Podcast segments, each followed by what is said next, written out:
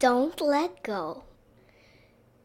Teach me to ride, and I'll ride to you from mom's house over to yours. Please, will you, Daddy? I need to learn, and mom is too busy indoors. I tried in the yard, but it's really so hard. I bloodied my knee on the wall. At Grandma's house, the road is too rough. My wheels won't stay straight, and I'll fall. Meg, there will always be slippery slopes and ups and downs and bumps. There will always be difficult paths to take and giant steps and humps. But the view when you get to the top of the hill and the feel of the wind in your hair and the freedom to go wherever you please and to know you can get yourself there.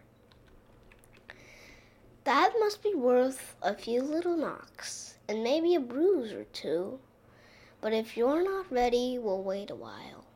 Whatever you want to do. I'll try in a minute, at least I might. I'm getting myself prepared. Checking my helmet and bicycle bell. But, Daddy, I'm really scared. Megan, I'm here. I won't let go. Not until you say, Hold on tight, I love you. So we'll do this together, okay? I think I'm ready to go now, Dad. Daddy, don't let go. Don't. Okay, you can let go now. Bye, Daddy. You're so slow. Look at me, Daddy. I can ride. See? I can ride my bike. Now I can go wherever I want, to the end of the world if I like. Megan, it's difficult letting go. I was too scared today. Scared you would never come back to me now that you can ride away. Daddy, I'm here. I won't let go.